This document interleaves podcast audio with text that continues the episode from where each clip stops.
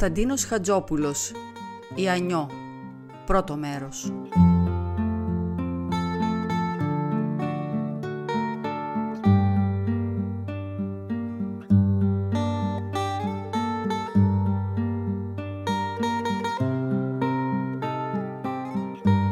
Μας ας είχε τα μάτια κλειστά ο έμπορος. Φαίνεται δεν κοιμόταν και άκουσε την ιστορία του γιατρού. Γιατί το άλλο βράδυ μας είπε και εκείνος τη δική του. Συνηθίζουν στα χωριά μας, έτσι κάπως άρχισε, και μας ξενιτεύουνε μικρούς.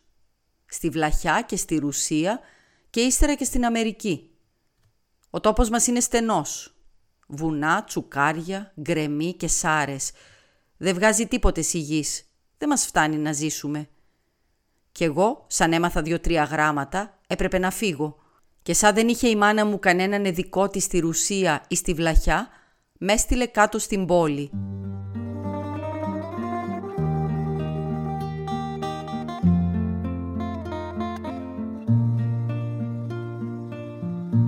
Ήταν εκεί ένας μπάρμπας μου που έκανε κουτσοδουλειές στο πόδι και εκείνος με έβαλε σε ένα μπακάλικο να τρώω στην αρχή μόνο ψωμί. Έτρωγα ξύλο περισσότερο και έπλαινα ποτήρια και βαρέλια και σκούπιζα το μαγαζί και κουβαλούσα νερό από τα πηγάδια της γειτονιάς. Ο αφεντικός μου με έστελνε στο πιο κοντινό που ήταν σε μια ναυλή από πίσω από το μαγαζί. Μα εμένα μου άρεσε να πηγαίνω σε ένα άλλο μακρινότερο όπου μαζευότανε κόσμος περισσότερος και έπρεπε να περιμένω πολλή ώρα για να πάρω αράδα να γεμίσω. Έτσι μπορούσα και χάζευα, κουβέντιαζα Έπαιζα και συχνά ξεμαλιαζόμουνα κιόλας με τα άλλα μπακαλόπουλα. Του αφεντικού μου που με πρόσμενε με τα χαστούκια, του έβρισκα πρόφαση πως το πηγάδι της γειτονιάς με πειράζανε και με πετροβολούσαν τα παιδιά. Και δεν έλεγα και ψέματα.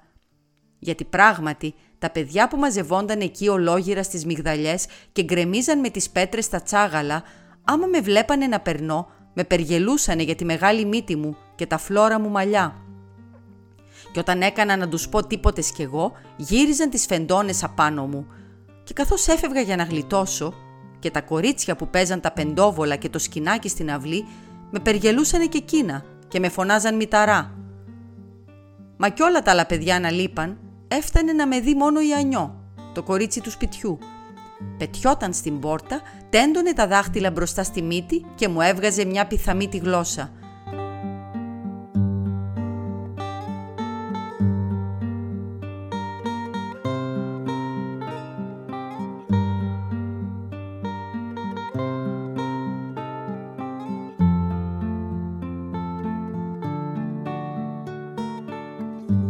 Έπρεπε να περάσουν κάμποσα χρόνια, να μεγαλώσουμε κι δυο, να πάψουν τα παιδιά να με πετροβολούνε, για να λείψουν και τα περιγέλια της ανιός. Τώρα, όχι μόνο δεν μου βγαζε τη γλώσσα, μα σαν με έβλεπε να έρχομαι στο πηγάδι, έπαιρνε τον κουβά της και έβγαινε και εκείνη εκεί. Εγώ κοκκίνιζα και έφευγα βιαστικός. Μου φαινόταν πως κοίταζε πάντα τη μύτη μου. Και αφού δεν μπορούσα να την κόψω, αποφάσισα να μην ξαναπάγω στο πηγάδι της Ανιός. Μα κι εγώ δεν το νιώθα πώς βρισκόμουν πάλι εκεί και την ξαναείχα μπρος μου και με κοίταζε, σαν να της άρεσε να βλέπει τα μάτια μου να χαμηλώνουν ντροπαλά μπροστά της. Μου γελούσε, μου μιλούσε, σαν να της άρεσε να ακούω τη φωνή της. Έπειτα έπαιρνε τον κουβά και μου γύριζε την πλάτη και έφευγε για να μου δείξει και το σβέλτο της κορμί. Το νιώθε πως στεκόμουν εκεί και την κοίταζα. Ύστερα, άμα έφτανε στην πόρτα, γύριζε και μου γελούσε άλλη μια φορά. Και γύριζα κι εγώ στο μαγαζί και πότιζα ούζο και νερά τον κόσμο. Και άμα ξαναρχόμουν στο πηγάδι και τύχαινε να μην μπορεί να βγει και εκείνη, γιατί ήταν η μάνα της ή άλλος στην αυλή, έβγαινε μόνος στην πόρτα και μου πετούσε πετραδάκια και γελούσε και κρυβόταν – κι εγώ πάλι γέμιζα τον κόρφο μου κάντιο ή ζάχαρη, ό,τι έβρισκα πιο του χεριού και ερχόμουν και τη στάδινα. Έτσι λίγο λίγο άρχισα να ξεχνώ τη μύτη μου και να μην τη βλέπω στο μικρό καθρεφτάκι που είχα κρυμμένο στη στίβα τα σακιά και το έβγαζα και έσκυβα πίσω εκεί και χτένιζα τα μαλλιά μου βιαστικά πριν πάω στο πηγάδι. Της ανιώ της άρεσε να με πειράζει, να μου λέει πως κάνω τη χωρίστρα μου στραβά, πως είμαι όμορφος και ένα σωρό άλλα όλο και ξεθάρευε περισσότερο μαζί μου. Και μια μέρα Με ρώτησε γιατί περπατώ ξυπόλυτος. Δεν της αποκρίθηκα πως ήμουν έτσι πιο ελεύθερος, ούτε πως με χαστούκιζε ο αφεντικός μου άμα με έβλεπε ποδεμένο. Κοκκίνησα μονάχα και της είπα «Κι εσύ το ίδιο δεν περπατείς» «Στο σπίτι, μα όχι και στο δρόμο», μου αποκρίθηκε.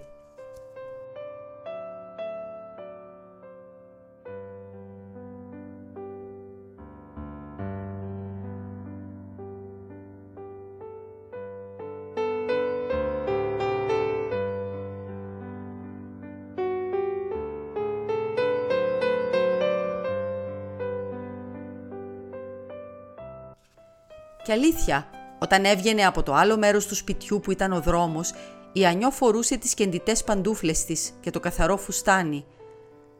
Πολλές φορές που έτυχε περνώντας από εκεί να τη δω να σεριανίζει, κρατημένη μπράτσο με τις γειτονοπούλες, με πιανε ντροπή. Έτσι στολισμένη, μου φαινόταν βέβαια ομορφότερη. Ωστόσο μου άρεσε καλύτερα όπως ερχόταν στο πηγάδι, γιατί έτσι τέριαζε περισσότερο μαζί μου.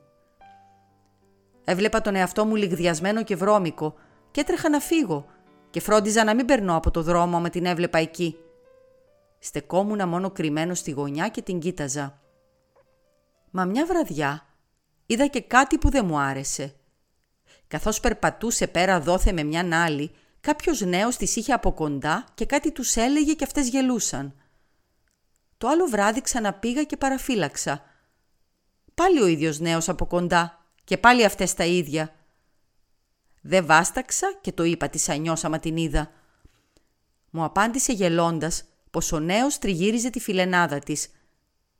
Μα μια άλλη βραδιά που πήγαινα κρασί σε κάποιο σπίτι και πέρασα πάλι από εκεί, η Ανιός σεριάνιζε στο δρόμο με μια άλλη φιλενάδα της και ο νέος πήγαινε πάλι από πίσω. Μου ήρθε και εγώ δεν ξέρω τι. Ήθελα να κλάψω από το κακό μου. Και δυο μέρες δεν πήγα στο πηγάδι. Μα δεν βάσταξα περισσότερο και ανιώσα με είδε ήρθε χαμογελώντας. «Με περγελάς», τη είπα και κόντεψα να κλάψω αλήθεια. Μου μολόγησε πως πράγματι ο νέος κυνηγούσε αυτή. Αυτή όμως δεν τον αγαπά. Μονάχα εμένα αγαπά. Δεν είναι κουτί μου είπε να μπλεχτεί με εκείνον γιατί ξέρει πως δεν την παίρνει. Τότε γιατί τον κοιτάζεις, τη είπα. Δεν τον κοιτάζω εγώ, εκείνος με κοιτάζει, απάντησε.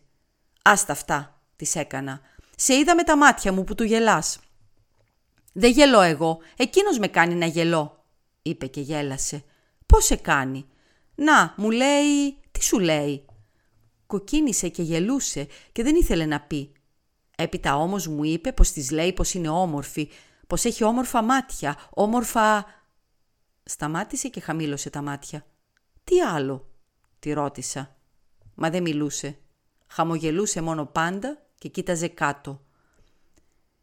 Είχα απειθώσει χάμω τον Τενεκέ με το νερό και στεκόμουν ορθό σημά και την κοίταζα. Τα δέντρα της αυλής σκέπαζαν το πηγάδι και δεν μπορούσε να μας δει κανείς. Έσκυψα και την αγκάλιασα. Δεν θύμωσε.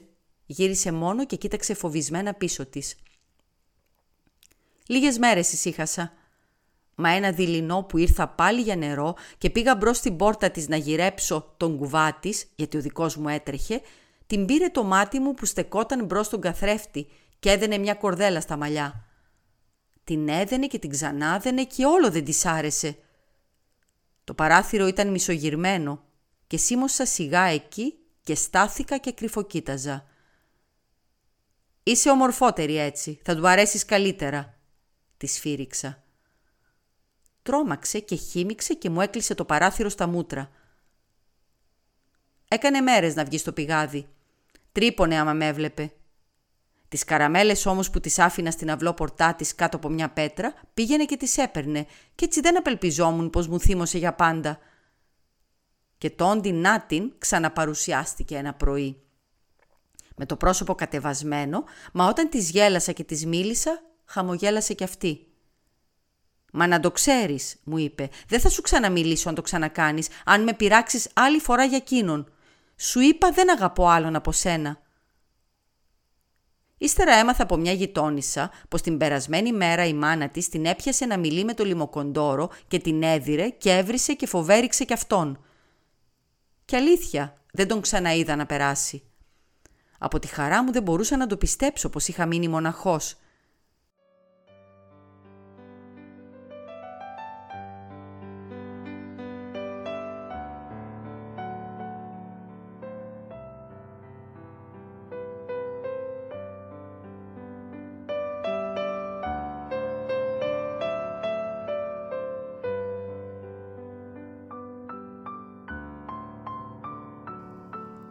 Στην αρχή μπλέχτηκα με την Ανιό δίχως να έχω τίποτα στο νου, δίχως να λογαριάζω και να περιμένω κάτι. Τώρα όμως άρχισα να παίρνω αλλιώτικα το πράμα. Θα ήμουν ως 20 χρονό. Ο αφεντικός μου με είχε βάλει σε μισθό και δεν γυρνούσα πια ξυπόλυτος. Αγόρασα με δικά μου χρήματα που κάμισα και ρούχα και δεν ήμουν τόσο βρωμιάρης καθώς πρώτα. Και τη λαμπρή και του Χριστού που κλείναμε το μαγαζί, άλλαζα, στολιζόμουνα κι εγώ και έβγαινα γύρω στους δρόμους. Περνούσα και από εκείνον, όπου σεριάνιζε γιορτοφορεμένα κιανιό και μου φαινόταν πως ήμουν εγώ τώρα ο λιμοκοντόρος που την κυνηγούσε μια φορά. Μα τώρα πάλι δεν μπορούσα να πηγαίνω πάντα στο πηγάδι για νερό. Ήταν το μικρότερο παιδί του μαγαζιού γι' αυτό. Κι έτσι δεν μπορούσα πια να βλέπω κάθε μέρα την Ανιώ.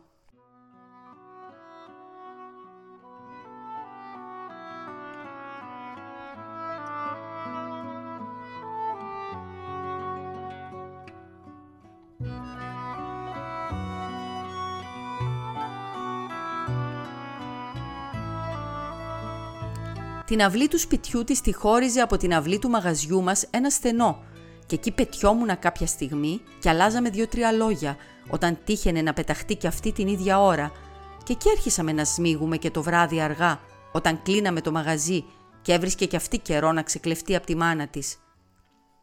Εκεί, ένα βράδυ που είχε αρρωστήσει κάποιος δικός της και η μάνα της πήγε να τον ξενυχτήσει, Έτρεξε η Ανιό και μου είπε να πάω αργότερα να κρυφτώ μέσα στο πλισταριό της και να την περιμένω.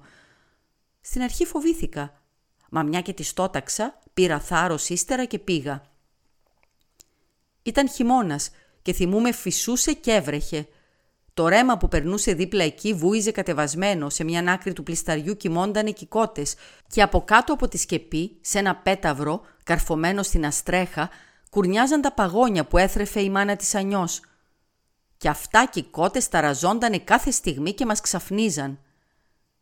Από το πίσω μέρος συνόρευε το πλισταριό με το στάβλο του διπλανού σπιτιού και τα άλογα δίναν και εκείνα ώρες-ώρες βαριές κλωτσιές στο ξύλινο το χώρισμα. Ο τρόμος δεν μ' άφηνε ούτε μια στιγμή και έφυγα αποφασισμένος να μην ξεγελαστώ να έρθω άλλο βράδυ. Μα όταν ξανάλειψε η μάνα της Ανιός, ήρθα και δεύτερο και τρίτο και μια και έγινε η αρχή, η Ανιό ξακολούθησε κι ύστερα, που ήταν η μάνα της στο σπίτι να της ξεκλέβεται και τότε που και που. Όσο που τη μυρίστηκε και άξαφνα μια νύχτα καθώς πήδησα τον τοίχο βρέθηκα μπροστά στον ίσκιο της. Τάχασα και σταμάτησα. Και εκείνη την πρώτη στιγμή φάνηκε πως τρόμαξε, μα όταν με γνώρισε, χύμησε και με άδραξε από το αυτί και με πέταξε έξω από την αυλόπορτα χωρίς να χάσει πολλά λόγια. Την άλλη μέρα ήρθε στο αφεντικό μου και εκείνος με πήρε πίσω από τα σακιά και με άρχισε στις κατακεφαλιές. Τούταξα πως δεν το ξανακάνω για να γλιτώσω εκείνη τη στιγμή. Μα γλίγορα ξέχασα το τάξι μου και γλίγορα ξέχασε και η Ανιώ το ξύλο που έφαγε και αυτή από τη μάνα της.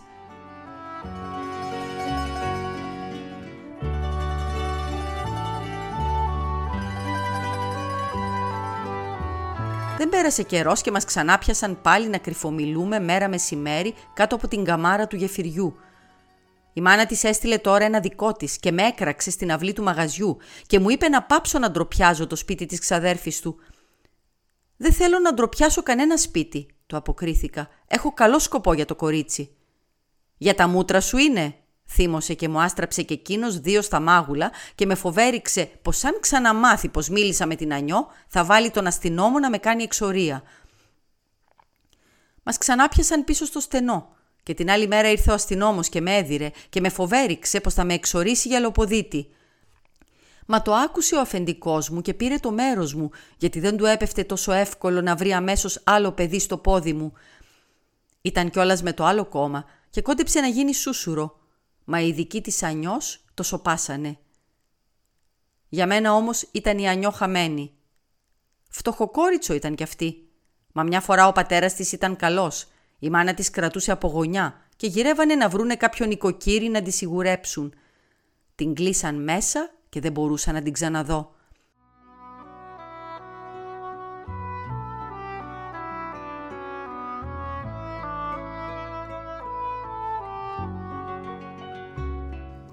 Δεν μου έμενε άλλο παρά να την κλέψω. Μα με τι και πώς. Αφού δεν μπορούσα να το κάνω αυτό, μου ήρθε στο νου κάτι άλλο. Θυμήθηκα πόσοι φύγανε από το χωριό μου και πήγανε και κάμανε κατάσταση στην ξενιτιά και αποφάσισα να ξενιτευτώ κι εγώ, να πάω να καζαντήσω και να έρθω να πάρω την ανιό με το σπαθί μου. Είπα λοιπόν το αφεντικού μου πως θα φύγω και του ζήτησα να μου πληρώσει τους μισθούς. Είχα να λάβω κάπου δυο κατοστάρικα. Σε μια τρύπα κάτω από την καμάρα του γεφυριού είχα κρυμμένα και όσα σούφρωνα στο μεταξύ από τον πεζαχτά δεκάρα τη δεκάρα όταν έβρισκα καιρό.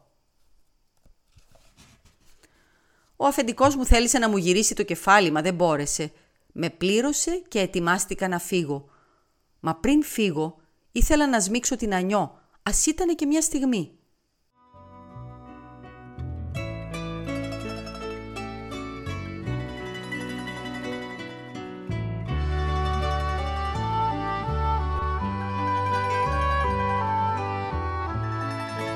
Σηκώθηκα λοιπόν πρωί, θαμπά και καθώς ήξερα πως ξυπνά πρωτύτερα από τη μάνα της, τράβηξα και μπήκα στην αυλή.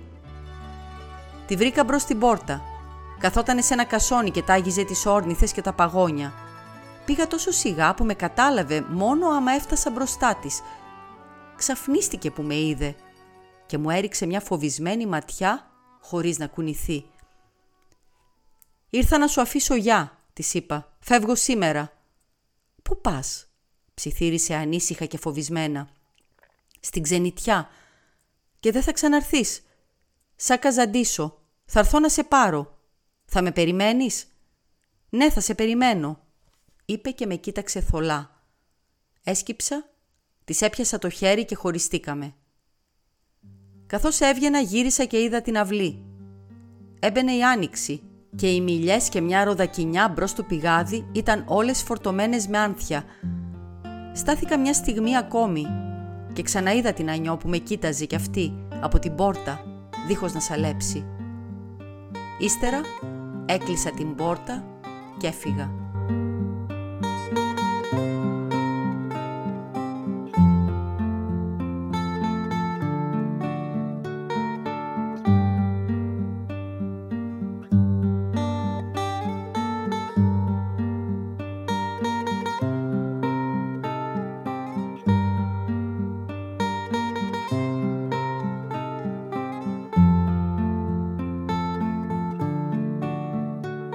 Χριστίνα Μπράβου διάβασε το πρώτο μέρος από το διήγημα του Κωνσταντίνου Χατζόπουλου «Η Ανιώ».